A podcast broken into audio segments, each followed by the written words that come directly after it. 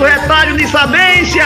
Mas menino! Aí o homem tinha um barco e esse barco atravessava o povo pro outro lado do rio. E tinha um advogado pegando carona nesse barco junto com a professora.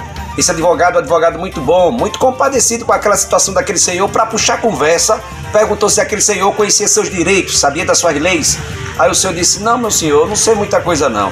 Aí o advogado disse: Que pena, ele perdeu a metade da vida, porque uma pessoa que não conhece seus próprios direitos, a professora olhando, que todo sonho da professora é saber se todo mundo sabe ler, né? se é educado, se conseguiu se alfabetizar. E a professora, e o senhor alfabetizado, o senhor sabe ler? A professora, muito compadecida com ele, ele disse: Não, eu não sei ler, não. A professora, que pena, perdeu a metade da vida. Aí, no meio do caminho do rio, o barco começou a afundar. Começou a afundar. E o dono do barco perguntou: E o senhor, doutor, advogado e professora, vocês sabem nadar? Eles falaram: Sempre sabemos. Não, sabemos não. Socorro, socorro, socorro. Pois é. E eles perderam a vida inteira.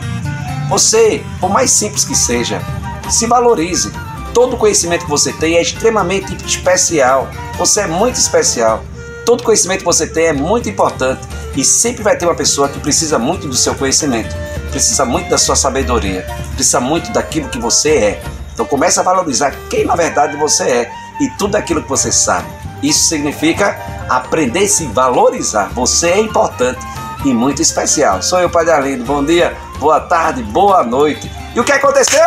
Aquele dono do barco salvou a professora e o advogado porque ele sabia nadar. Mas menino, oxe, oxe, oxe, oxe.